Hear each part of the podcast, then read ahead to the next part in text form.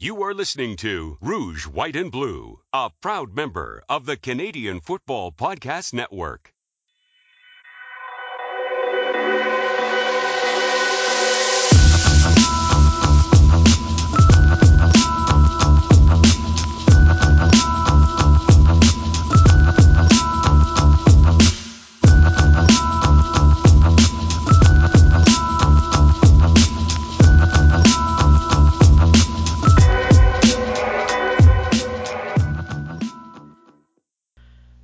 Welcome to the Rouge, White, and Blue podcast. Uh, my name is Joe Pritchard. Os Davis is on assignment, and his assignment is to find a computer that works.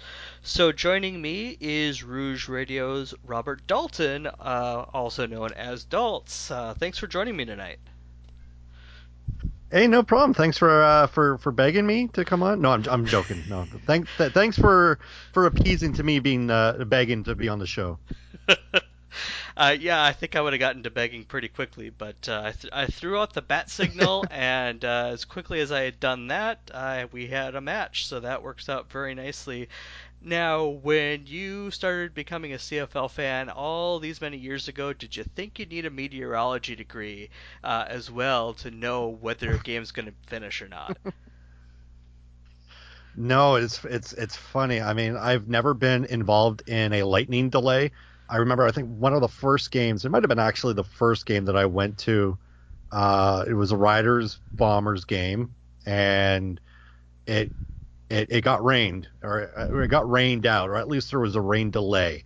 But back then we thought that football players were tough, right? Because it wasn't you know it wasn't like baseball where there was a little spitting rain where they'd pause the game for for about five to ten minutes. No, they played right through. But me as a fan sitting in the north end zone at the old Winnipeg Stadium, no, I ran for cover. You know, seven or eight year old adults didn't want to get wet, but uh, but uh, yeah, it was just kind of funny. I don't know if you're if you're meaning to segue into this game, but man, there there was there was a freaking tornado one time I remember, and you could see the after effects of uh, I can't remember it was Taylor Field or even in Edmonton. It was Edmonton and the Riders, and I was like, holy holy crap, there was a tornado there, and they're playing, and I mean, who am I to know? I'm like seven or eight years old. Who knows? The tornado probably touched down like three days before that game, but I'm thinking that it just landed. All right, so yeah, no. To long story, long answer short here for you to keep keep me from rambling. No, I did not think I would be a, a meteorologist uh,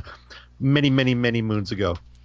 Oh goodness, because yeah, we might as well just get right into it. Uh, the first ever shortened uh, game uh, was the Riders and Alouettes. Uh, ended in the middle or near the end of the third quarter with the Riders winning 17 to 10. Uh, we'll double back on the Calgary Winnipeg game because both of us are Bomber fans and we're going to definitely want to get into that too. But this is of course the big news of the week. Uh, apparently there was a new weather protocol that was agreed to in the off season and just nobody knew about it until Friday night. Uh, kind of a weird way to find out this, but I have it's, to say, it, isn't that like, isn't that completely CFL? Like everybody says, oh, that's so CFL. Like this is really so CFL, right? Like you you have all these many rules that nobody really talks about until it comes out, until you actually need it. Like that's that's the stereotypical CFL ish. Like you, you can't get any more CFL than that. No, you can't. And I, I love to use that phrase when it's a positive thing, I, I, I don't like to use that phrase when it comes to being negative. Uh, but there is a word that starts with a B that just makes me instantly just like uh, dislike the person that uses it that I won't be using here. Uh, but yeah, it was one of those things that kind of came out of nowhere. You see the, the we saw the players coming off the field and then all of a sudden we're finding out that this game might be over a lot sooner than anybody had given cre- given credit for. Uh, but taking a look at the policy itself, I can't say I hate it. I'm definitely in the minority there, but once you've gotten that far into the game, uh, I I really don't like to see the players have to go wait an extended period of time to just come back out and finish a few minutes. Maybe the maybe the end of the third quarter is too early for that. Maybe that could be a fourth quarter rule, but in general, I like the idea behind it. Yeah, and I, I kind of touched on this on our most recent episode of Rouge Radio. You can, you know, catch it out on iTunes. A shameless plug. Um, but I, I, I kind of like, well, yeah, you you might not even think it's a good or bad rule, but it's it's set there for as a, as a precedent, right? So, as as horrible as we think that that is, the CFL kind of like there's no gray area. Now there might have been a little bit more common sense, but then again, then that sets the new standard, right? So as as crappy as a CFL fan and as crappy as a Montreal Alouette fan would feel after that game, because you know, you know, we always say hashtag no lead is safe, but we're just going to end it halfway through the uh, third quarter. But it, it, just kind of just seemed it just I don't want to see it's a slap in the face, but I, I, just kind of think that maybe perhaps there might be a little bit more leniency towards situations like that.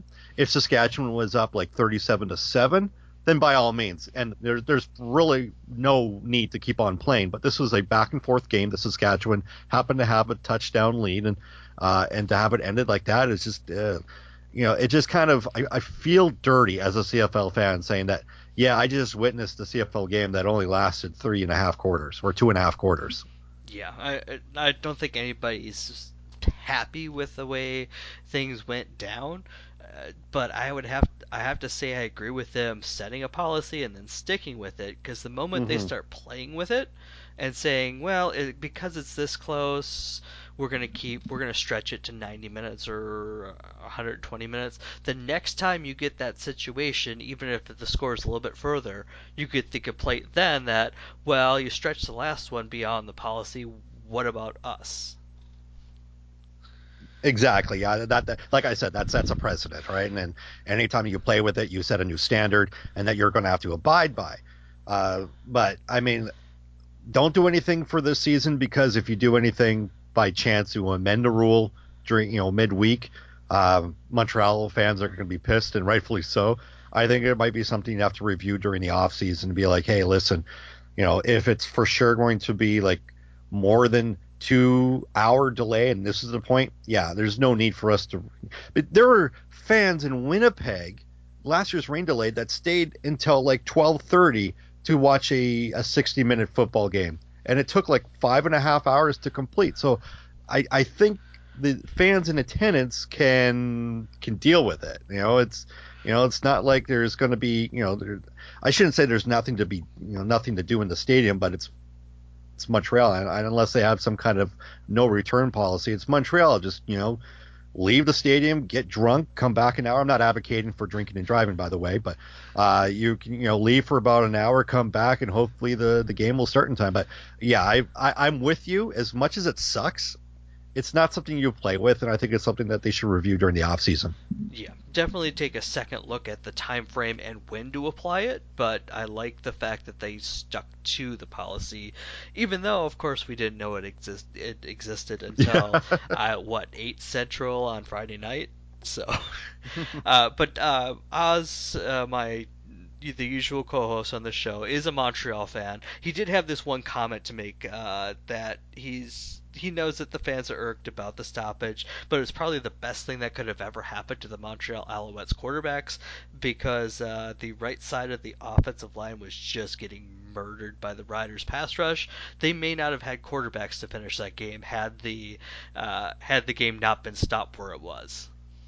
Our old favorite favorite quarterback, Khari Jones, who was a MVP back in Winnipeg, was I'm relatively I'm I, you, you can't see it, but I'm I'm holding my fingers very closely, that close to suiting up because yeah, you're right. I think uh, everybody from uh, Pipkin, uh, Shiltz, and whoever they got would have definitely not made it past that that uh, that third quarter. Well, so that that kind of covers the the uh, precedent-setting game. The Riders and the Alouettes. Uh, so, do you think that if this game would have lasted four quarters, Montreal had a chance to come back, or was the Rider defense just too dominant that night? Well, I'm going to pat myself on the back and uh, you know toot my own horn to say that Saskatchewan was going was going to win that game regardless. I had predicted them to win that game. Uh, my co-host Tony Allen thought the same way. We just the Saskatchewan team is just a lot of fun to watch. You know, they they're they're a lot more complete team than they were with Chris Jones at the helm. You know, uh, on the sidelines. Um, and give maybe give credit to Cody Fajardo or give credit to Craig Dickenson for allowing uh, the offense to to spread its wings, so to speak. Um, I just didn't I didn't give Montreal a chance because without Vernon Adams, without uh, uh, William Stanback, I, I, just the fact that they were within seven at that point of the game was uh, to me, in, in my opinion, a miracle on itself. No matter how much the defense is pressuring the the Riders' offense, at the end of the day, I just thought that Saskatchewan was going to win that game, whether they play full qu- uh, four quarters or not. Yeah, that's where I was at too on it. Uh, this Montreal team is kind of reminding me of the team from a couple of years ago.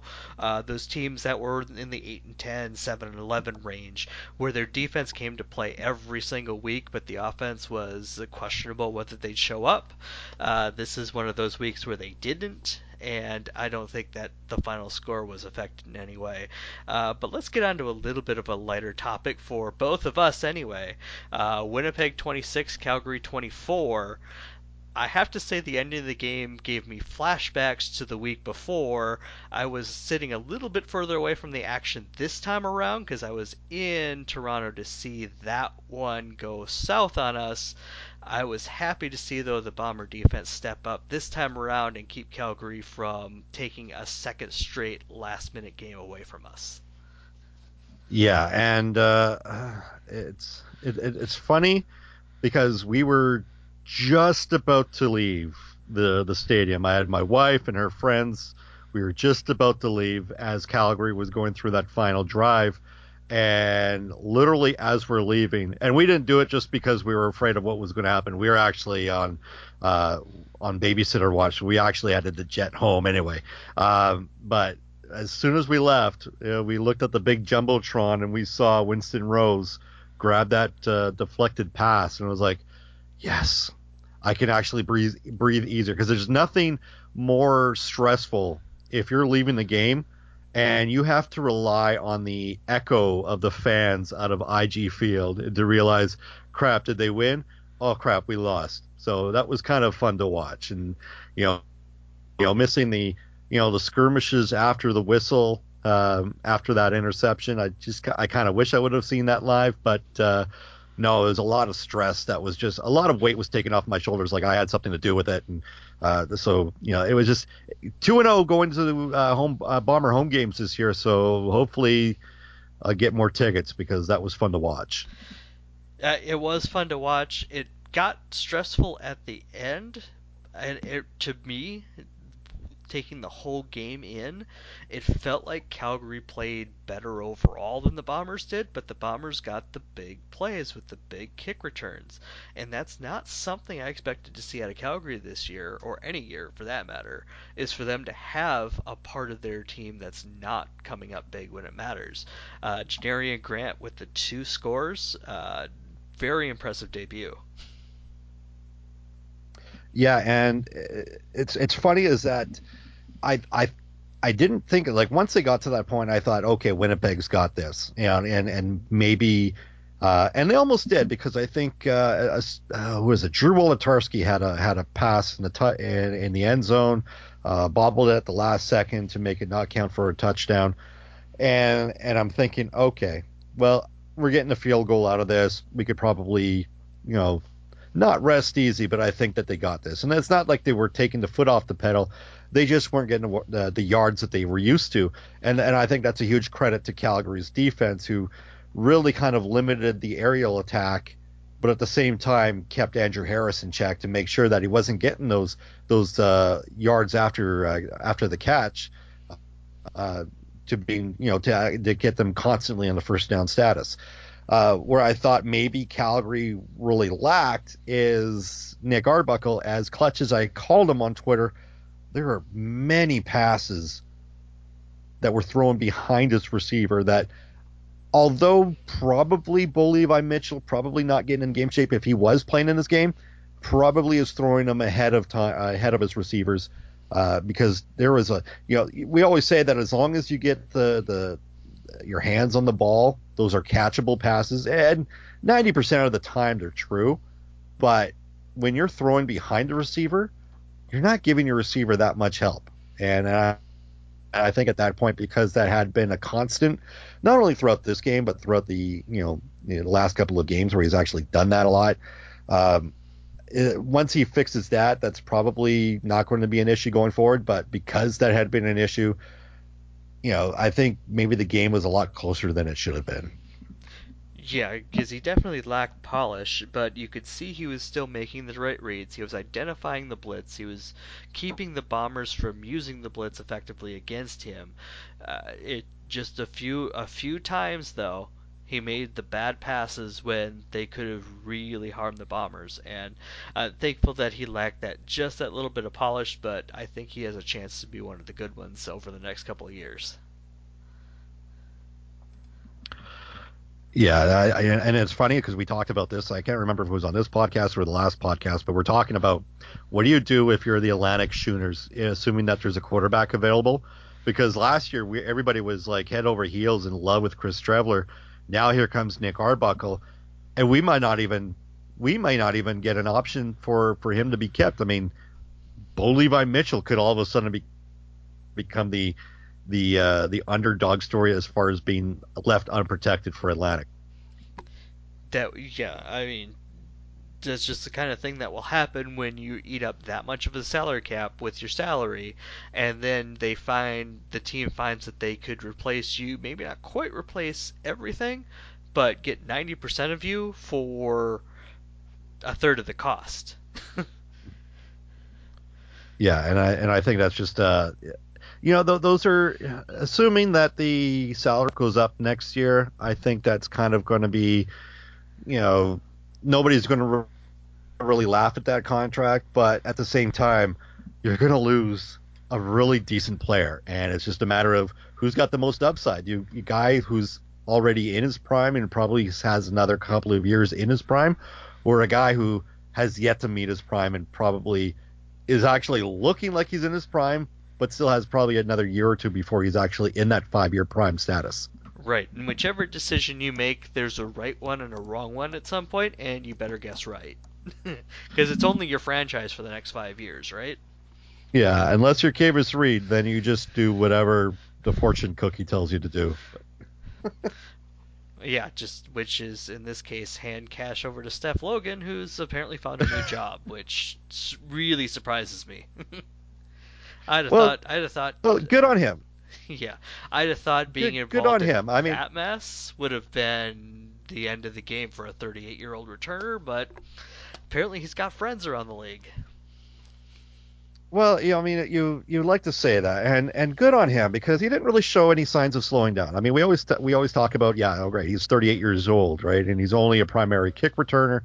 Uh, he's not not going to see that much uh, uh, much of the ball on the offense, which he rightfully shouldn't with that offense.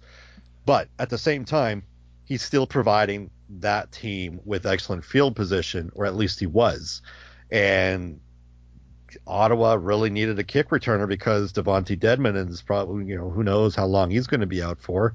So, I mean, it, it, sucks that he got caught up in a mess in, in a mess in Montreal, and, and a good chunk of that is his his fault. But it shouldn't take away from his ability on the field. No, and we'll let's go ahead and get right into Ottawa against Edmonton. Edmonton 16, Ottawa 12. Uh, it probably felt like the score should have been a little bit uh, of a wider gap than that, though, didn't it? Well, I'll, I'll, I'll be honest, and I missed a good chunk of that game um, because uh, my cousin was coming into town, so kind of had to not watch football at the same time. Although you know, so it just kind of worked out that way. Uh, but looking at the stats, Trevor Harris thrown for another three yards, having all those completions. Yeah, you would think so, and I think that maybe a lot of people are really taken away. Well, there's two things that you could take from this. Ottawa's defense is still good, regardless if they're missing Jonathan Rose, um, uh, who else is like uh, his name slips my tongue. Antoine Pruneau coming back from his first game, and you knew that uh, that tie-in because of the the media quote that came in from uh, Pruneau against Harris that he was that he was gunning for Harris to make sure that hey, listen, we're still good without you. But then I got to thinking, I was like, well, maybe maybe the old, you know, we always talk about good and bad Trevor Harris. You know, maybe this is the bad Trevor Harris. You know, the guy that puts up all the yards but just can't find the end zone. And maybe the first six or seven games is just an anomaly. Aside from that first that one game against Winnipeg, maybe that game's an anomaly. And right now, we're we're going to be looking, we're we're going to be finding out that Trevor Harris from years past is the Trevor Harris that Edmonton got. And uh, I, I, I hate to say that because I like Trevor Harris as an individual and I love him as a player, uh, but you know games like this kind of creep in on you, especially when you have that uh, that history and that experience of not winning the big game and not putting up the you know the W uh, or not putting up the stats that you need. Uh, but I mean, eh, you know what? It's one game against a good defense. They got Toronto this week, so looking forward to see what kind of game he's going to be able to put up against another former uh, team that he played for. Yeah, I have. I tend to agree with you. I've been kind of uh, beating this drum all season uh, between the lack of ability to get into the end zone and the penalties, I feel like Edmonton has the talent to be the best team in the West and make it clear that they are, but they just never seem to rise to the occasion and make the big play when they need to. Uh, or they make the play and have it called back. Uh, I do have to say again uh, that the Ottawa defense continues to surprise me. I thought that they were going to be in a lot more trouble than they have ended up being. After everything that happened in the off season. Uh, just be good. It just be good for them if the offense could contribute a little bit more. Uh, but I guess really, what defense uh, would know Trevor Harris better than the Ottawa defense from having practiced against him for the past couple of years? That's a fair point. That's a that's a very fair point. However, having said that, I think Trevor Harris has been in the league long long long enough enough. I think majority of defensive coordinators are smart enough to have enough film on him to to game plan for him. And if there is one team that is going to game plan a lot more, it is probably Ottawa. But I stuff like stuff like that, I just I you know if, if Trevor Harris was a backup for a long period of time and just decided to sign his first year starter, I'd probably buy more into that. But like I said, just because he's been in the league for a long time, there's enough game film that any defense coordinator can uh, can defend against him. All right. Well, let's go ahead and move on to the final game of the week. B, uh, BC going into Hamilton and almost pulling off the upset, but Hamilton comes away with a one-point victory. You got to feel for BC. Uh, they've been very, very close against some very, very good teams. They're a lot better than their record says, but they can't put anybody away, can they? I, I am a component of you are what your record is. So BC eh, for for I, I know it's easy to say, well, they're a lot better than the record. I think they're one in seven because they're they're a, a one in seven team. There's a lot of things that they do that one in seven team like everybody says, well, it's a close game. It's a close game. Outside of four games that they've lost, three three of the games that they've lost could have been turned into W. W's, and that very well could be a four and three record. Or uh, quick math is uh, just lacking energy for me to do. So that doesn't make uh, that doesn't make sense to me quickly. Um, they they very well could have a an above 500 record based on those three games alone, and I'm referring to the game against Winnipeg, Calgary, and of course Hamilton. But you're one in seven because you're not doing something right. What are you doing? Well, first off, there for a long period of time, their offensive line couldn't keep Mike Reilly upright. They haven't been able to get Duron Carter into you know you know get him into the game action. You know, a couple of passes here and there, but great. They're but they're for like 15, 20 yards a game. Like what what's Duron Carter's used to getting three or four targets a game with like 60, 70 yards per game and maybe a touchdown here. You're not gonna you're not gonna do that in this offense, and I and I don't know if it's the offensive line that's really the cattle uh, uh, the the epicenter of this this issue, or if it's Jarious Jackson. Then you look over what they did last game against Hamilton, and I don't know if you are following our Twitter account. We like to live tweet during games. but I was like counting John White's hand, uh, his rush yards per carry, and for a long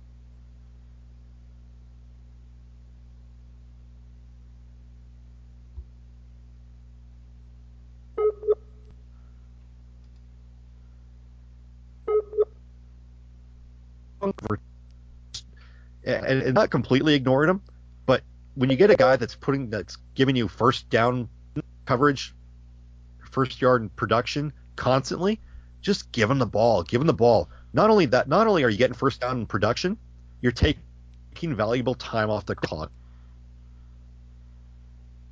Really, really need to take a hard look at. And I don't know if that's Mike Reilly wanting the ball or if it's Jarious Jackson making the incorrect calls. But then you the one thing you've gotta give them, you know, you you really have to feel sorry for them is that they had that game, and then an unbelievable miss illegal block call on that punt return, setting up uh, the Tiger Cats first and uh, first and ten deep into BC territory. And it's like you couldn't write that crap up. And it's like at that point you knew that no matter what what would happen after that, Hamilton's got this game. It was a completely unbelievably missed call at the worst of times. Yeah, and that's one of the reasons I feel like they're a little bit better than what that record says, but they're still definitely not.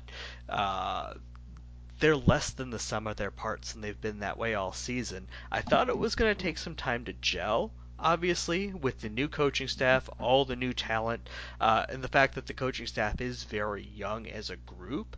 Uh, I just didn't think it was going to take this long for them to look even presentable. Uh, I said I said at one point either two and seven or seven and two wouldn't surprise me. Uh, I, I'm in the area now where I'm surprised because they're not even going to hit that bottom two and seven if they don't come up with a win this week. Can you imagine how many people who predicted in the offseason that BC was going to be above 500 and, and fighting for the, you know, second or third place? How I'm kicking myself because I was I, I I had them at like ten and eight in my off-season predictions, and I'm not even going to come close to that. Yeah, guilty as well, but I did think they were going to have a slower start and then be the team that nobody wanted to face in the second half. I mean, they still might get to that point where they're the team that nobody wants to face, but by then they may be so far in the playoffs that eh, they're just the spoiler instead of uh, chasing down trying to make a make it to a home playoff game. Yeah, well, put it this way: their lone victory this year is because uh, Chris Rainey conceded a single in in involuntarily. You literally won a game because Toronto conceded it to you. That, that's essentially what I'm looking at it as. You like everybody says, well, you're that close to being four and three or four and four. No, yeah, but you're that close to being zero and eight. yeah. Literally, that's you're that close to being 0 and 8. Yeah, I would say two and six or three and five wouldn't surprise me with this team had if we were to do it all over again, but nothing more than that. They just they're not as together as they could very well be. Uh, now going to going to the Hamilton side of the ball, this is the type of game they had to count out and win to try to keep their momentum going after the loss of Jeremiah Masoli. Uh, Dane Evans is not playing that poorly. You could see this team continuing to run away with the East uh, if Montreal can't get their can't get things back together with Vernon Adams coming back. Yeah, and uh, uh, you know this is the game that they needed to win to you know to to boost his confidence. However, at the same time, I think if there's any other team well, out from the West. If I think if there was any other team going in there, I think we're talking about a different story. And I think we're not talking about a high score game. And I also think they were probably talking about that road team winning. Uh, and, and I'm I'm just being honest right now, just because I, I saw a lot of things that BC hadn't been able to do, and all of a sudden they just did it at will against a very good Hamilton defense. And at the same time, they were very there was a huge, you know, a lot of patches where that offense just wasn't syncing up uh, after the first quarter. And I thought if BC can hold this up, and it looked like that they were, um, that that that game was going to be ending. Again, that's uh, I, you know, if and you know to to play devil's advocate, I think just that if there was any other team, and it's unfair to say that to a team like Hamilton, who is a very good, solid, uh, complete team, But at the same time, I just think that maybe it's you know if there was a different team going in there, you may not have been that lucky. No, you can't. You, you you're probably not going to be able to bring your C game against very many teams from out west. BC is probably the only one you're going to pull that off against. Yeah, but Okay, we'll go ahead and take a quick right. break here, and we'll get to the Week 10 predictions in just a moment.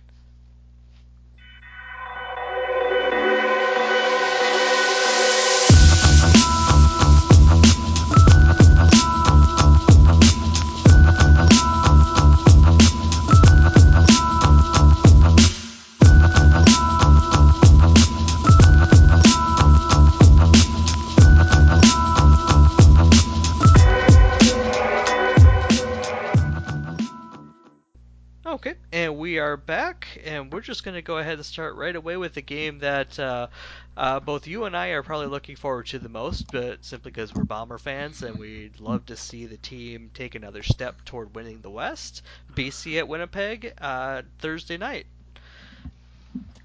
I'm a superstitious mofo, and, and you've you've listened to our podcast, and any anybody that listens to this show, if you listen to Rouge Radio, you know that me being a hardcore bomber fan, I tend to pick against the other team because I, I just can't do it, right? It just makes me look bad sometimes. That's why I have such a poor pick'em record because the Bombers have been winning, but I've been picking against them so much. Um, proof in the pudding here is that I, predict I predicted Ham- uh, that, that, the Bombers would beat Hamilton and Toronto, and they lost. So that, yeah, that so that happened. So you can blame me. Um, but I, I, I, I like BC coming in and the reason why I'm going to pick it is a little bit more technical around this is that as we've seen this season, and as you know, you and I are Bomber fans, we've seen in years past, there's there's been teams that come in with poor records, and that the Bombers should absolutely annihilate or at least run away, win easily, and then you know someone has the game of his. I mean, we saw the BC Lions offense uh, run really smooth against Hamilton, and that's a very good defense. I'm still concerned about the BC Lions defense. Adding Shawn Lemon, I don't really think adds that much of a pass rush on that side because I, you know, it's easy to run against. And what better team to run against BC than a team that has Andrew Harris, which is having a phenomenal season. I, I honestly don't think anybody's really talking about Andrew Harris as much as we should be. I mean, granted, he is like the backbone of that offense. Uh, uh, at the same time, it, it, would just be typical bomberish for BC to come here, or at least for them to lay an egg, and then BC to just come around, you know, run away with everything. Um, so that's my thing around this one. Winnipeg should win this quite handily, but me being superstitious, I'm kind of leaning towards the BC side. Wouldn't it be the most bomber thing ever though for them to finally convince you that they're beat they're going to beat the teams that they're supposed to beat and then lay an egg in the playoffs? Wouldn't that be the most bomberish thing ever? That that that reminds me so much of the 2011 team. Just as long as nobody mentions Swaggerville, I'll die a happy man. yeah, they didn't draw the best situation going into that Grey Cup, uh, going out to, out west to the home stadium of their of the team that they're playing, yeah, no, that that's that's just bomber luck for you right there. Uh, mm. Even though for years and years and years that wasn't actually a good thing to be hosting your own Grey Cup. Nobody was winning them until well the Bombers showed up and helped out with that. Um, I see the Bombers winning this uh, because if they they're the more cohesive team between the two of these. BC still hasn't figured out who they are, and they haven't figured out how to bring it together. And Winnipeg's had it together, except for a couple of different small spurts during this season, about as well as anybody. So if the Bombers play their game, I don't see a problem there. Uh, they did.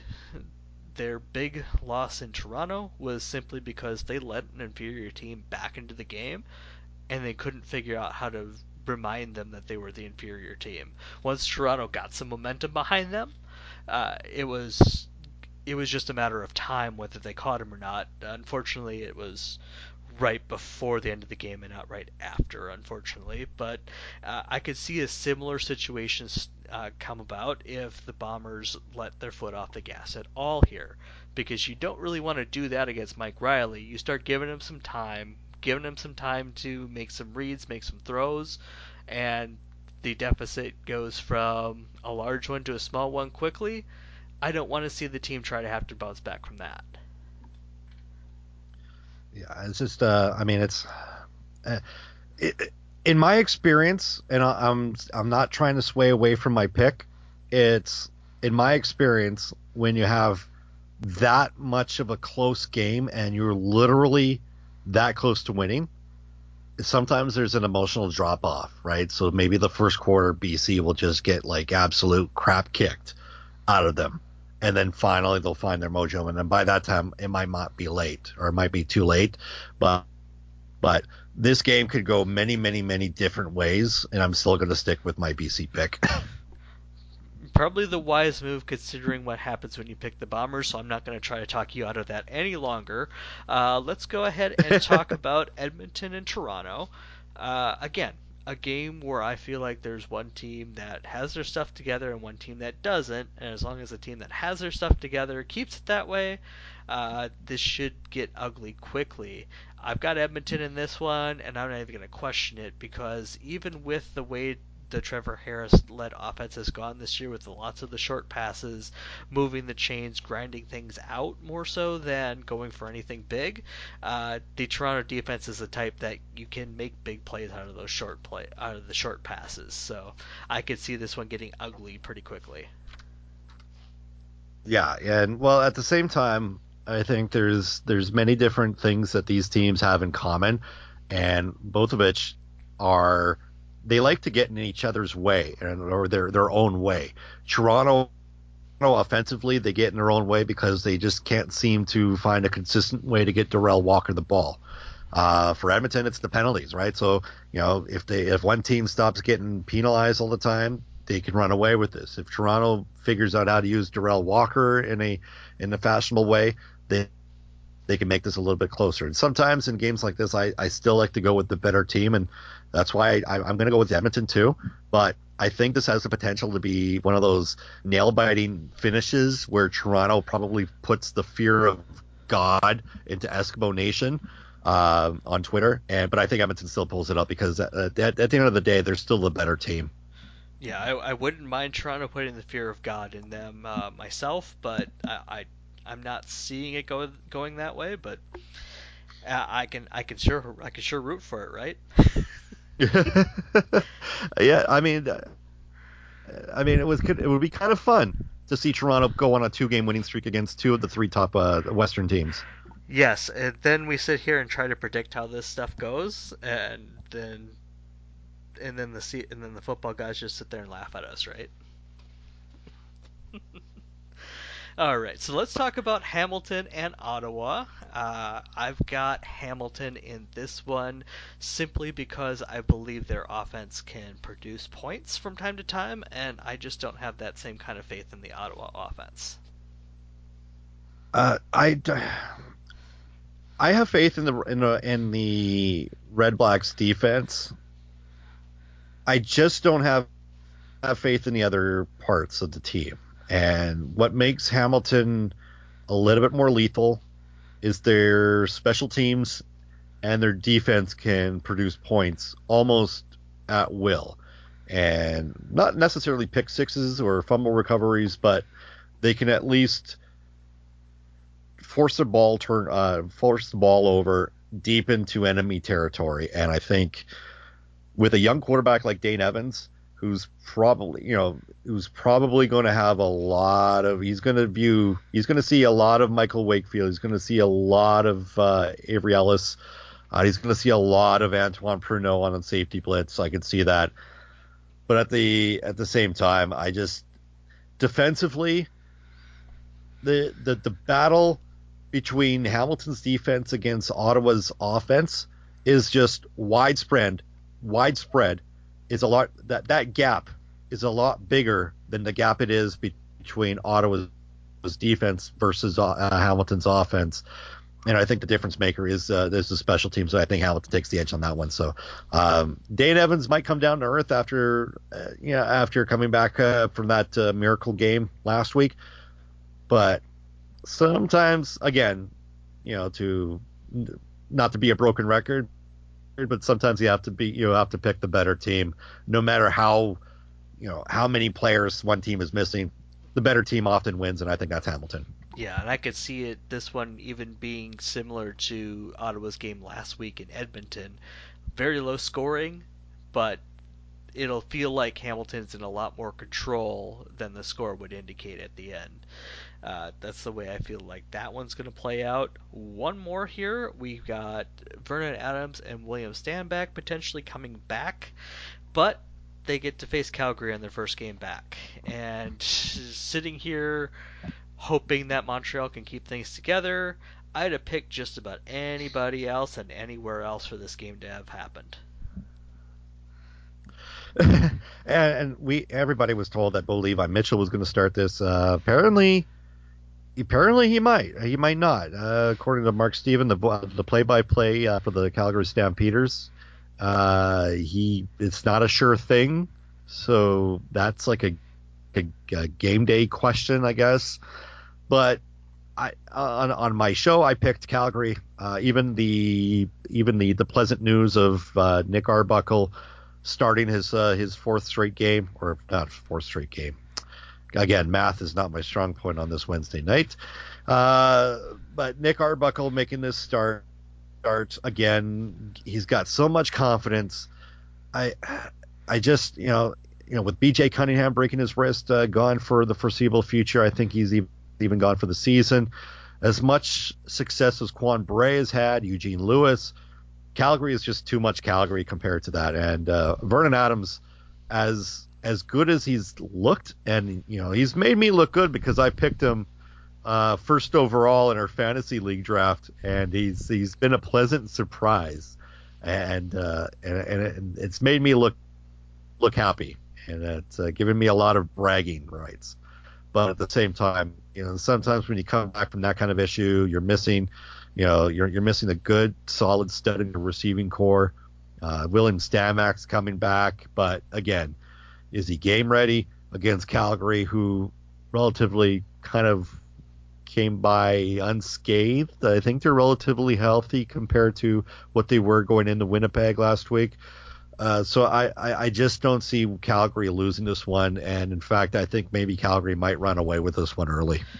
Right, and coming off of that loss last week too, you you, you just know they're going to come out fired up they could get out to a quick lead and then just do what Calgary does. Sit on top of a or or has done over the past few years anyway. It have a it's have a smallish lead 7 to 10 points that feels like it's 50 because that defense just decides nope, nobody's scoring against us today.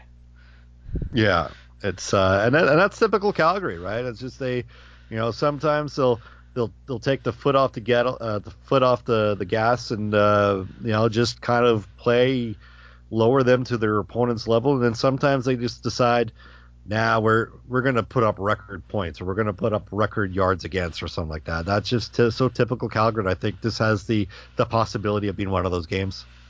Yeah and like like we were talking about with the Edmonton Toronto game we can root for the other thing to happen but it feels like it feels like the expected is about to happen. So, uh, with that, uh, any final thoughts for this week? Uh, anything that sticks out to you as something surprising, or anything that you could see happening that that may not jump out to people at first look?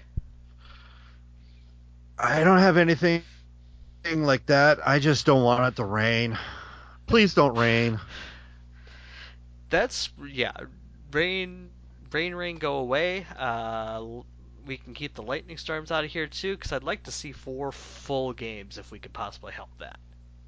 And, and you know what? They've been very good games too. It's like the first six weeks, there's been at least like one close game, and then the other one have been blowouts and kick returns galore. And then all of a sudden, the last three weeks, they've just been nothing but close games. You know, it's like literally like you haven't seen a a, a lead uh, switch other than the last Hamilton BC game uh, as much as we're we've been accustomed to, but they've been close games. So uh, for for the weather to ruin that fourth close game, it just kind of yeah, I just echo my sentiments I said earlier in the program. I just feel dirty, and uh, I just want four full rainless, lightningless games that are competitive down to the final whistle. I'll, I'll take three and one blowout on Thursday night. I'll be okay with that, just to keep my sanity intact. Uh, but I, I will agree. I will agree with your general sentiments here. Uh, let everybody know if they don't already know, of course, where they can find you. Oh well, they can find me in Winnipeg, but I'm guessing you're you're referring to the podcast. Uh, you can find uh, the the podcast. Where we were very active on Twitter at Rouge Radio, and of course on Facebook at uh, facebook.com forward slash Rouge Radio.